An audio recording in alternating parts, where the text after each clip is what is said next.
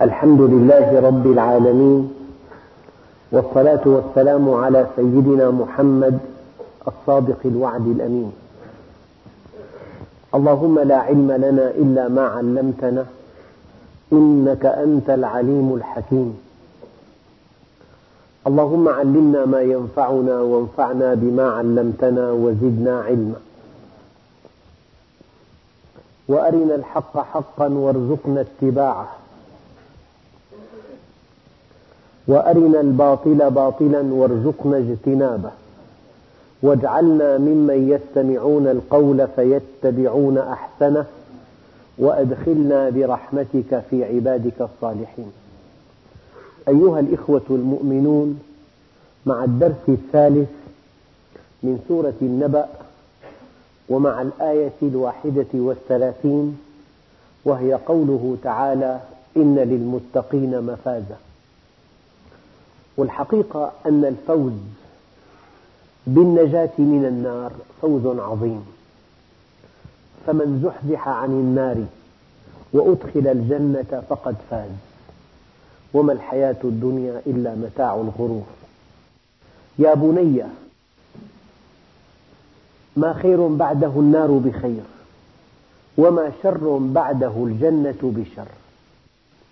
وكل نعيم دون الجنة محقور وكل بلاء دون النار عافية. لمجرد النجاة من النار فهذا فوز عظيم. اتقوا النار ولو بشق تمرة. أحد علماء الحديث قال قرأت حديثا أغناني عن آلاف الأحاديث. اعمل للجنة بقدر مقامك فيها. إلى أبد الآبدين. واعمل للدنيا بقدر بقائك فيها. فترة محدودة. واعمل لله بقدر حاجتك إليه واتق النار بقدر صبرك عليها. اتق النار بقدر صبرك عليها. اعمل للجنة بقدر مقامك فيها. اتق النار بقدر صبرك عليها. اعمل لله بقدر حاجتك إليه. اعمل للدنيا بقدر بقائك فيها. إن للمتقين مفازا. الله عز وجل سمى هذا الفوز فوزا عظيما. إن هذا لهو الفوز العظيم. فليعمل العاملون وفي ذلك فليتنافس المتنافسون. هؤلاء الذين اتقوا ربهم لمجرد أن تفوز بالنجاة من النار فهذا فوز عظيم. إن للمتقين مفازا. المتقي هو الذي اتقى أن يعصي الله. اتقى غضب الله. اتقى سخط الله. اتقى عذاب الله في الدنيا. اتقى عذاب الله في الآخرة. الوقاية من شيء خطر. اتقى من وقف والوقاية من شيء خطر. فهؤلاء الذين اتقوا ربهم يعني وقفوا عند كلام الله وقفوا عند الأمر انتهوا عما عنه نهى الله ائتمروا بما أمر الله. وجدهم الله عز وجل حيث أمرهم افتقدهم حيث نهاهم. حرموا ما حرم الله أحلوا ما أحل الله بادروا إلى ما يرضي الله. هذا معنى المتقي يا أيها الذين آمنوا اتقوا الله حق تقاته. أي أن تشكره فلا تكفره. أن تطيعه فلا تعصيه.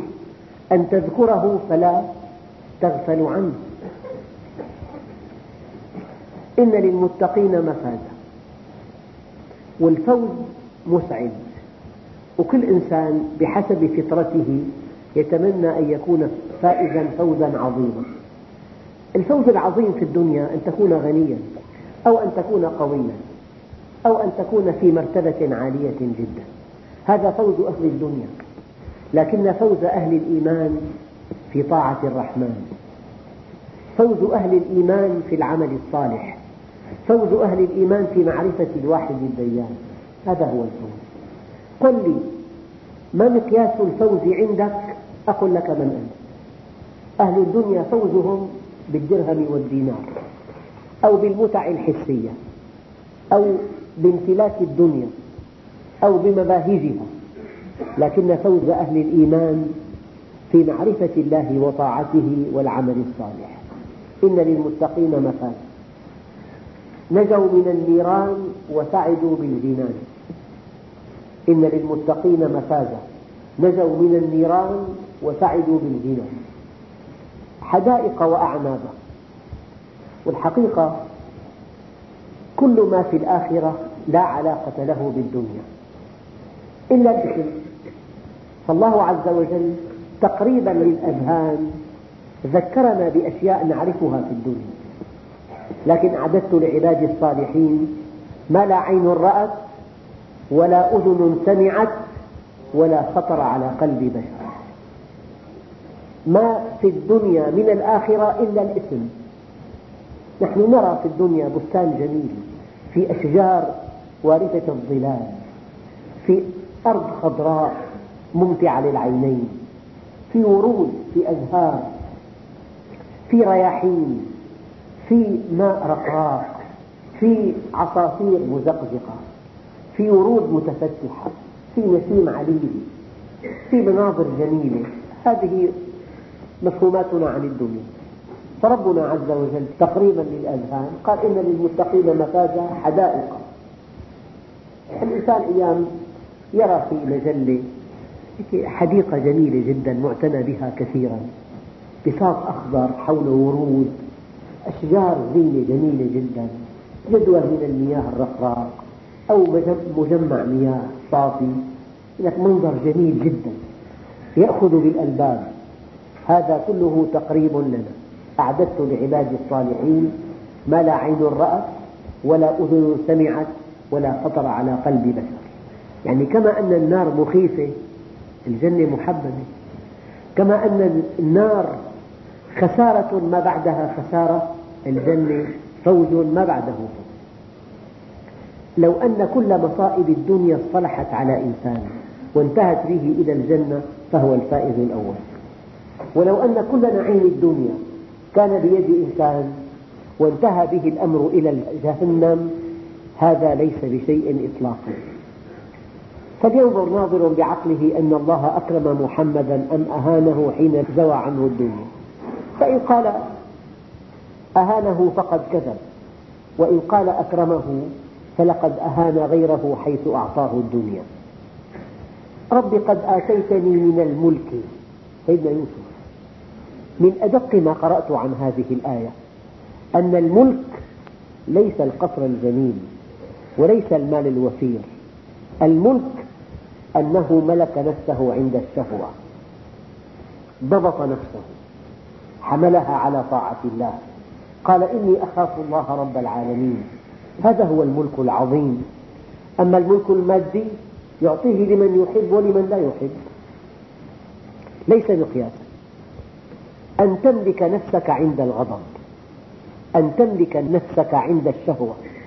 أن تملك نفسك عند المغريات أن تتماسك عند الضغوط. هذا هو الفوز العظيم.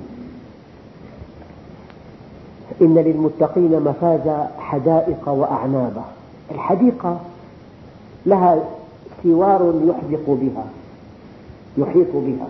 فيها معنى الخصوصية. حديقة ليست عامة ولكنها خاصة لك. وهذا يزيد في متعة الحديقة أنها لك وحدك. لا تنازع فيها. المكان العام قد يكون فيه ازدحام. هو لكل الناس. أما الحديقة الخاصة هي لصاحبها فقط. حدائق وأعنابا أيضا يعني الفواكه تعرف بالطعم ومن الصعب أن تصفها. لكل فاكهة طعم خاص متميزة به. أنا أقول لك لن تستطيع أن تصف طعم العنب دون أن تقول عنب. لن تستطيع أن تصف طعم الكمثرى دون أن تقول كمثرى. لكل فاكهة طعم متميز وهو محبب. فالتفاح أنواع منوعة والكمثرى أنواع منوعة والبرتقال أنواع منوعة. فهذه الحدائق وتلك الأعناب حدائق لإمتاع الحس وأعناب لإمتاع الذوق.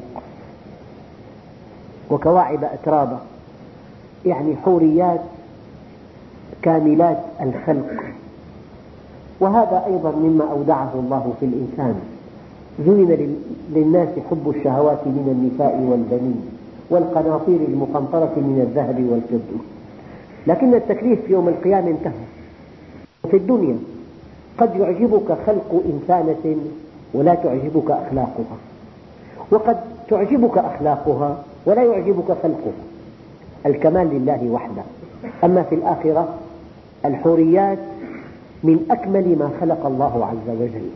لذلك قال بعض أصحاب النبي لزوجته وقد ألحت عليه في شيء من الدنيا. قال اعلمي أيتها المرأة أن في الجنة من الحور العين ما لو أطلت إحداهن على الأرض لغلب نور وجهها ضوء الشمس والقمر.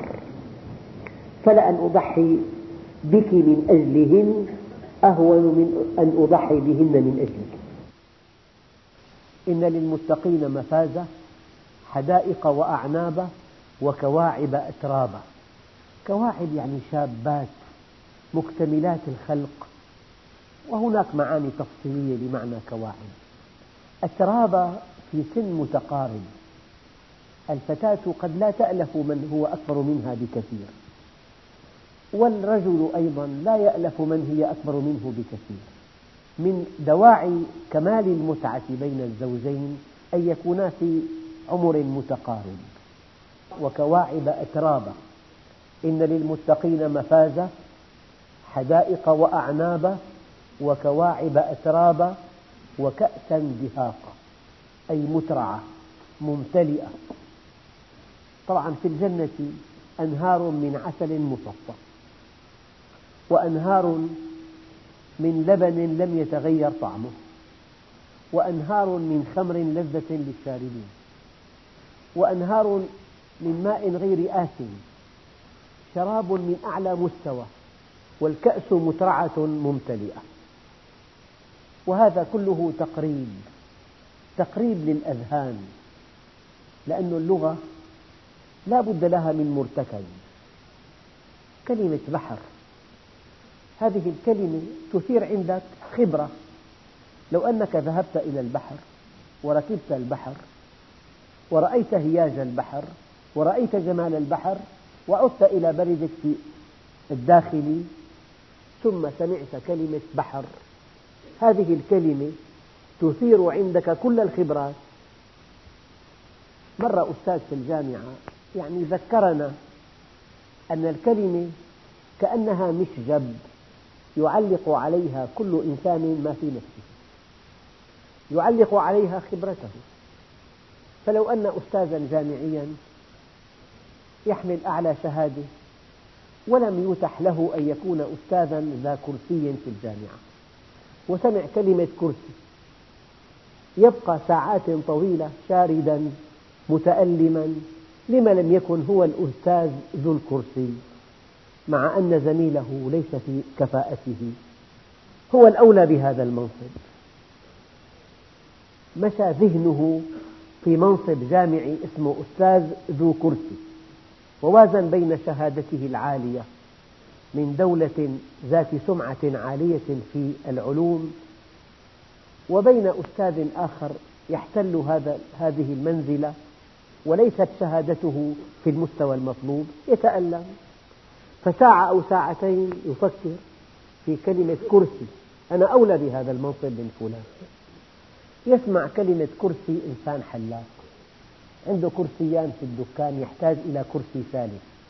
يا ترى يشتري كرسي ثالث في ضريبة مالية يحتاج إلى موظف ثالث. مشى بطريق آخر. كلمة كرسي إذا سمعها حلاق. يفكر في موضوع آخر ساعات طويلة. وقد يسمع كلمة كرسي إنسان يحتاج إلى كرسي حمام. من أين أشتري هذا الكرسي؟ وماذا أشتري؟ خشب أو من نوع آخر؟ بفكر تفكير ثالث. وقد يسمع كلمة كرسي إنسان متعب. يقول آه لو أستريح على كرسي ساعة أو بعض الوقت. إذا الكلمة تعلق عليها كل خبراتك أنت. فربنا عز وجل تقريبا لمفهوم الجنة لنا.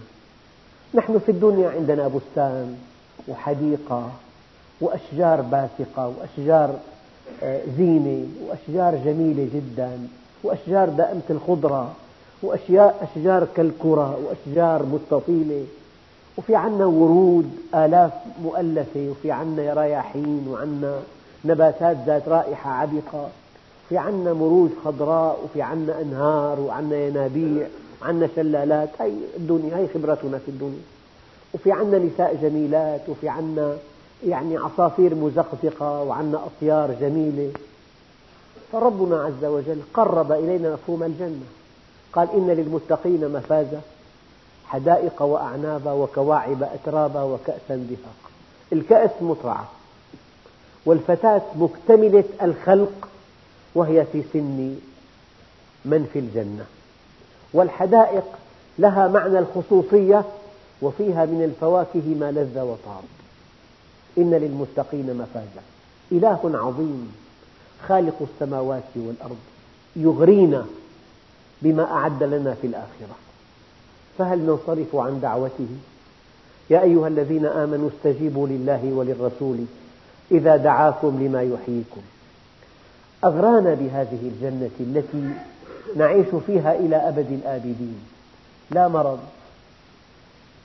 ساعة انقراض في الفقرة أصبحت حياته جحيما. ساعة التهاب بالمفاصل. ساعة ضعف في الرؤية. ساعة ارتفاع نسب الشحوم الثلاثية في الدم. ممنوع يأكل أكل طيب. هي حياتنا الدنيا. كلها متاعب كلها هموم كلها أحزان. الإنسان يتقدم بالعمر. تضعف قوته على الاستمتاع بالحياة. مل الأكل مل الشرب مل الذهاب والسفر والاختلاط. فهذه الحياة الدنيا. فيها هموم فيها موت الأقارب فيها مرض أمراض شديدة جدا. فيها ذل فيها قهر فيها خوف فيها حزن. أما هذه الجنة أعددت لعبادي الصالحين ما لا عين رأت ولا أذن سمعت ولا خطر على قلب بشر. قد تكون غنيا لا تنجب أولادا وقد تنجب أولادا كثرا وليس معك المال الكافي كي تنفق عليهم وقد تنجح في زواجك ولا تنجح في تربية أولادك. وقد تنجح في تربية أولادك ولا تنجح في زواجك. وقد تنجح فيهما ولا تنجح في عملك. وقد تنجح في عملك ولا تنجح في صحتك. هكذا الدنيا. شاء الله لها أن تكون ذات إيجابيات وسلبيات. كي لا نتعلق بها. كي نتخذها مطية لا قبلة. كي نتخذها ممرا لا مقرا. كي نتخذها وسيلة لا غاية. إن أسعد الناس في الدنيا أرغبهم عنها وأشقاهم فيها أرغبهم فيها. خذ من الدنيا ما شئت وخذ بقدرها هما. ومن أخذ من الدنيا فوق ما يكفيه أخذ من حتفه وهو لا يشعر. إن للمتقين مفازا حدائق وأعنابا وكواعب أترابا وكأسا دهاقا. يعني هناك متعة للعين بالحدائق ومتعة للفم بالأعناب ومتعة حسية بالكواعب الأتراب ومتعة غذائية بالكأس الدهاق. الآن في صفاء لا يسمعون فيها لغوا. لغو كلام ما له معنى. كلام كله كذب. كلام غير واقعي. كلام في دجل كلام مجاملات. كلام في تزوير. لا يسمعون فيها لغوا. لا يكذبون ولا يكذب عليهم. واللغو الكلام الذي لا معنى له. مرة كنت في مركبة عامة قصة قديمة. والباص مزدحم بالركاب والساعة الثالثة بعد الظهر. صديقه السائق يدعوه إلى تناول طعام الغداء في البيت. تفضل له تغدى معنا. كلام له معنى. أيعقل أن يترك السائق هذه المركبة الممتلئة بالركاب وينزل معه للغداء؟ يعني هذا نمط. في مجاملات في كلام لا معنى له في كلام فارغ في مجاملات فارغة في كذب في دجل في تعبيرات لا تعني شيئا. هذا الذي في الدنيا كذب كثير. هناك أناس يكذبون كلما تنفسوا مع النفس بكذب. وقد تجلس مجلسا كله كذب بكذب بكذب. كله نفاق بنفاق بنفاق. لا يسمعون فيها لغوا ولا كذابا. لا كلام لا معنى له ولا كلام فيه كذب. لا يكذبون ولا يستمعون إلى الكذب أي لا يكذب عليهم. أخواننا الكرام مجتمع الصدق مجتمع مقدس. أن تلتقي بإنسان صادق. يعبر لك عن الواقع دون أن يزيد دون أن يحذف دون أن يهون دون أن يقلل. هذا من سعادة المرء أن يعيش مع أناس صادقين. وإن الصدق يهدي إلى البر وإن البر يهدي إلى الجنة وما يزال الرجل يصدق ويتحرى الصدق حتى يكتب عند الله صديقا هذه الجنة التي هي في الحقيقة فوز كبير مع الحدائق الغناء والأعناب المنوعة والكواعب الأتراب والكأس الدهاق والبعد عن اللغو والكذب جزاء من ربك عطاء حسابا. إن المتقين في جنات وعيون آخذين ما آتاهم ربهم إنهم كانوا قبل ذلك محسنين. كانوا قليلا من الليل ما يهجعون وبالأسحار هم يستغفرون. وفي أموالهم حق معلوم للسائل والمحروم. فأما من أوتي كتابه بيمينه فيقول هاؤم اقرءوا كتابيه إني ظننت أني ملاق حسابيه فهو في عيشة راضية في جنة عالية قطوفها دانية. كلوا واشربوا هنيئا بما أسلفتم في الأيام الخالية. كل شيء بحساب دقيق. صلواتك محفوظة عند الله. غض بصرك محفوظ عند الله. صدقك محفوظ عند الله. إعراضك عن الغيبة والنميمة محفوظ عند الله. برك لوالديك محفوظ عند الله. كل صغيرة وكبيرة مسجلة لك أو عليك. حساب دقيق. جزاء من ربك. عطاء حسابا. حسابا أي عطاء كبيرا. قال علماء اللغة عطاء إلى أن تقول حسبي اكتفيت. خذ ما شئت. لو أن أولكم وآخركم وإنسكم وجنكم وقفوا على صعيد واحد وسألني كل واحد منكم مسألته ما نقص ذلك في ملكي إلا كما ينقص المخيط إذا غمس في مياه البحر. ذلك لأن عطائي كلام وأخذي كلام. جزاء من ربك عطاء حسابا لمثل هذا فليعمل العاملون. وفي ذلك فليتنافس المتنافسون. أما الدنيا تصور الآن سباق في الدنيا. طريق عريض جدا طويل جدا ينتهي بحفرة ما لها من قرار. عمق الحفرة مئة متر. والسيارات تتسابق على هذا الطريق. أول سيارة السباقة الأولى سقطت والثانية سقطت والثالثة سقطت والرابعة سقطت. ما هذا السباق؟ هذه الدنيا هكذا. أغنى إنسان يموت يوضع في القبر. أقوى إنسان يموت يوضع في القبر. الصحيح يموت المريض يموت الوسيم يموت الدميم يموت القوي يموت الضعيف يموت من أصل عريق يموت صعلوك يموت. كل هؤلاء الناس إلى الموت والموت قطع للدنيا. نهاية قطع. ما هذا السباق؟ أما في الآخرة إن للمتقين مفازا. إن المتقين في جنات ونهر في مقعد صدق عند مليك مقتدر. رب السماوات والأرض وما بينهما الرحمن لا يملكون منه خطابا. هذا اليوم العصيب. والله الإنسان في الدنيا حينما يستدعى للتحقيق في موضوع ما قد لا ينام الليل أياما عديدة. وسيسأله إنسان وبإمكانه أن يخفي عليه الشيء الكثير. أما إذا وقفنا بين يدي الواحد الديان ليحاسبنا على كل ما اقترفت أيدينا يوم يشهد عليهم سمعهم وأبصارهم وجلودهم وقالوا لجلودهم لم شهدتم علينا؟ قالوا أنطقنا الله الذي أنطق كل شيء خلقه كل نفس معها سائق وشهيد. ملك يسوقها وملك يشهد عليها. هذا العطاء الكبير.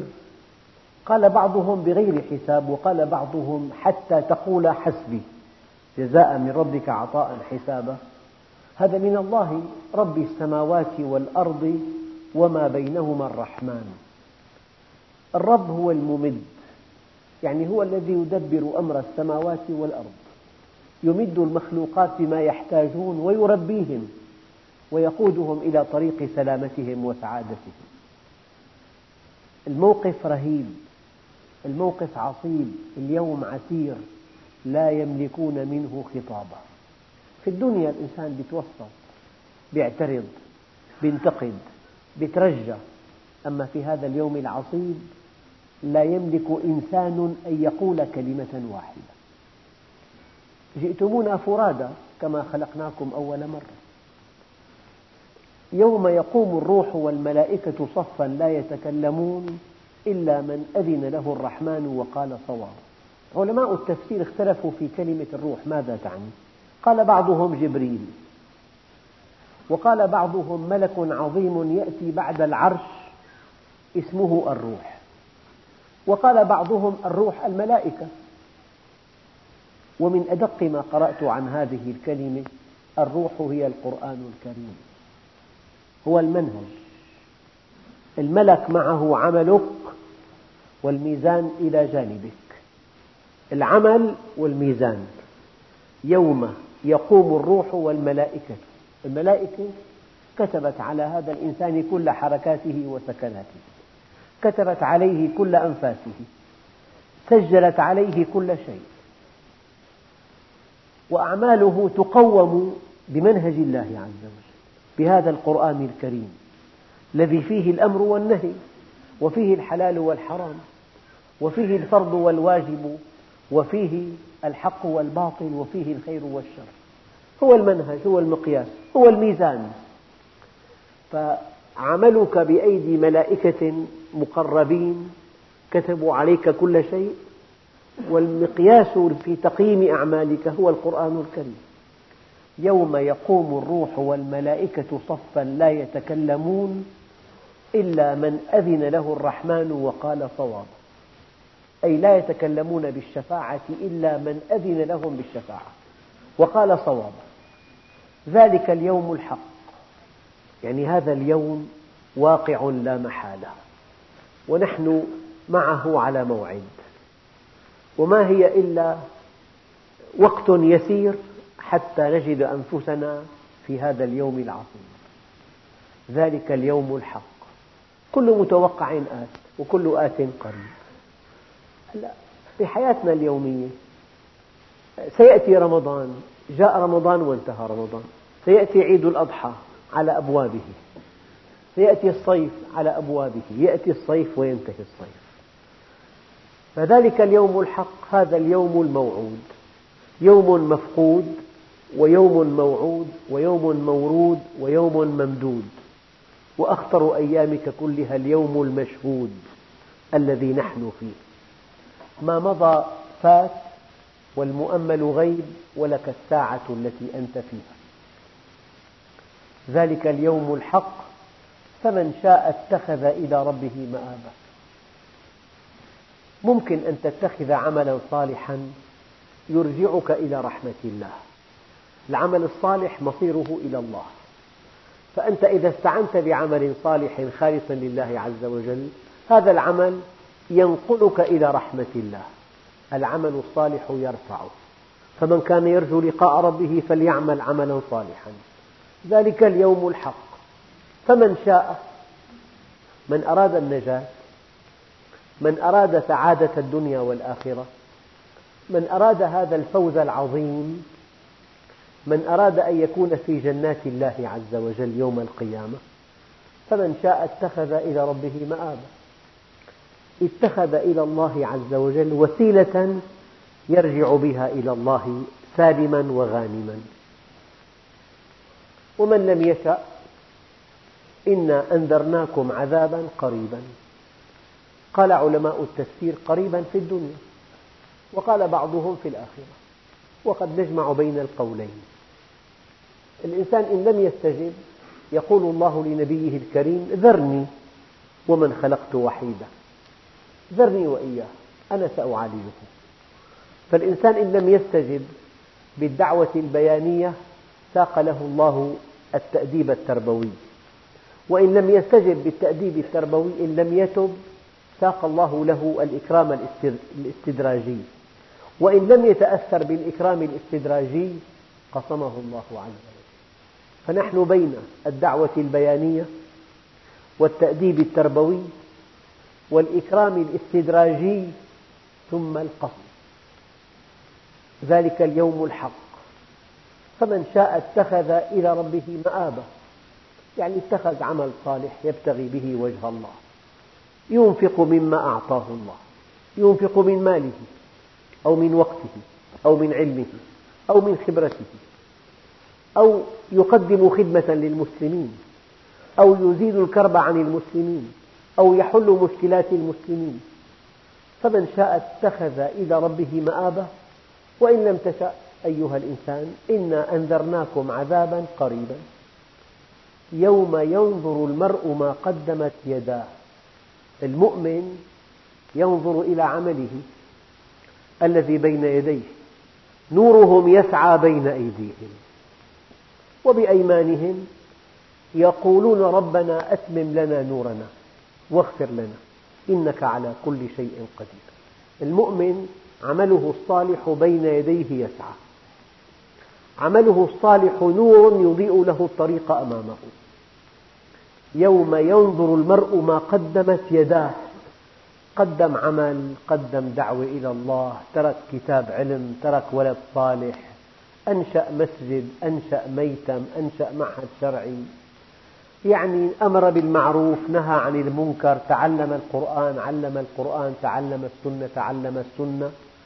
آه، بذل جهده أطعم الفقراء والمساكين رعى الأيتام والبائسين. رعى الأرامل والنساء الفقيرات أنشأ جمعية خيرية عمل عمل طيب يرجو به رحمة الله عز وجل. هذا العمل الطيب يراه المرء يوم القيامة بين يديه. إنسان فقير جدا يعمل مستخدم في مدرسة. ورث أرض. عرض عليه ثمنها بضع ملايين. فلما قبض الدفعة الأولى قيل له الدفعة الثانية عند التنازل. قال لم التنازل؟ قال لأنها سوف تغدو مسجدا.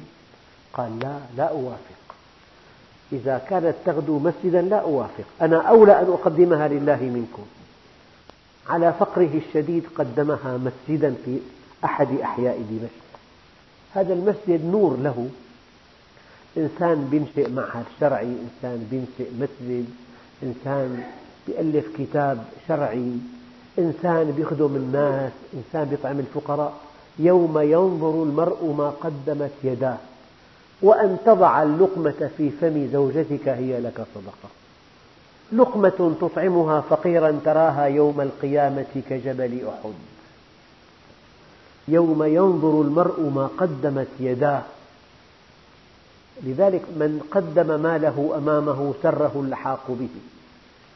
ويقول الكافر لماذا قلنا المرء المؤمن بالمقابل؟ يوم ينظر المرء المؤمن ما قدمت يداه من خير يسعد بهذا الخير ويرقى بهذا الخير ويدخل الجنة بهذا الخير ويقول الكافر يا ليتني كنت ترابا. وأما من أوتي كتابه بشماله فيقول يا ليتني لم أوت كتابيه ولم أدر ما حسابيه. يا ليتها كانت القاضية ما أغنى عني مالية هلك عني سلطانية. خذوه فغلوه ثم الجحيم صلوه ثم في سلسلة ذرعها سبعون ذراعا فاسلكوا هذه حقائق أيها الإخوة هذا كلام ربنا عز وجل. نحن في مثل هذه الدروس نشحن شحنة إلى الله عز وجل. يجب أن تحملنا هذه الشحنة على طاعة الله. وأن تحملنا على طلب الجنة وعلى الاستعاذة بالله من النار. هذه الشحنة يجب أن نجعل الجنة هدفا لنا. أخواننا الكرام لو أحدكم أراد أن يسافر إلى بلد بعيد دخل إلى السفارة وأخذ الفيزا. معنى السفر صار جاهز. ومعه ثمن البطاقة. بمجرد أن أخذ الموافقة على السفر لبلد بعيد عاش في هذا البلد في نفسه. هو في الشام لا يزال لكن أين سأنزل؟ إلى أية ولاية سأزور؟ في أي مكان سأنام؟ ماذا سأشتري هناك عاش هناك وهو لا يزال في بلده. والمؤمن الصادق حينما يؤمن بالجنة وبالنار يعيش مع أهل الجنة. كل عمل يفعله يرجو به رحمة الله يرجو به ثواب الله. يرجو به القربة من الله عز وجل. يرجو به مقعد صدق عند مليك مقتدر. أنت حينما تكون من أبناء الآخرة تعيش في الآخرة قبل أن تصل إليها. وهذه من علامة المؤمن الصادق. المؤمن الصادق أي شيء يعرض عليه يقيسه بمقياس الآخرة. هل هذا يرفعني عند الله أم لا يرفعني؟ هل يقربني أو لا يقربني؟ هل يرضى الله عني بهذا العمل أو لا يرضى؟ هذا هو المؤمن يعيش بمقياس الآخرة. بمقياس الدنيا. القرض الربوي أربح الآلات الحاسبة. أقرضت مئة ألف عادت إليك مئة وعشرين ألف. هكذا الحساب. أما ربنا عز وجل يقول يمحق الله الربا ويربي الصدقات. بمقياس الآخرة القرض الحسن هو الذي يرضى الله عنه هو الذي يعين على أن يزداد المال. فلذلك المؤمن يؤمن بوعد الله ووعيده ويعيش في الآخرة قبل أن يصل إليها. وهذه مشاهد من الجنة والنار. البارحة الدرس الماضي كان عن أهل النار إن جهنم كانت مرصادا للطاغين مآبا لابثين فيها أحقابا لا يذوقون فيها بردا ولا شرابا إلا حميما وغساقا جزاء وفاقا. إنهم كانوا لا يرجون حسابا وكذبوا بآياتنا كذابا وكل شيء أحصيناه كتابا فذوقوا فلن نزيدكم إلا عذابا. المشهد الآخر إن للمتقين مفازا حدائق وأعنابا وكواعب أترابا وكأسا دهاقا. لا يسمعون فيها لغوا ولا كذابا. جزاء من ربك عطاء حسابا. رب السماوات والأرض وما بينهما الرحمن لا يملكون منه خطابا. يوم يقوم الروح والملائكة صفا لا يتكلمون إلا من أذن له الرحمن وقال صوابا. ذلك اليوم الحق. فمن شاء اتخذ إلى ربه مآبا. إنا أنذرناكم عذابا قريبا. يوم ينظر المرء ما قدمت يداه ويقول الكافر يا ليتني كنت ترابا. نحن أحياء أيها الإخوة. كل شيء يصحح في الحياة. أحياء نحن. القلب ينبض. نتحرك. لنا أيدي نعطي بها. لنا عين نغض بها طرفنا. نحن أحياء. كل شيء الآن يصحح قبل فوات الأوان. قبل أن يقول الإنسان يا ليتني كنت ترابا. قبل أن نصل مع الله إلى طريق مسدود. قبل أن يأتي ملك الموت تتوقف التوبة. يوم لا ينفع نفسا إيمانها لم تكن آمنت من قبل أو كسبت في إيمانها خيرا. أيها الإخوة هذا كلام فيه شحنة أرجو الله سبحانه وتعالى أن ننتفع بها جميعا. أرجو الله سبحانه وتعالى أن تحملنا على مزيد من الاستقامة والعمل الصالح حتى نستحق أن نكون في جنة الرحمن في حدائق وأعنابا وكواعب أترابا وكأسا دهاقا لا يسمعون فيها لغوا ولا كذابا والحمد لله رب العالمين.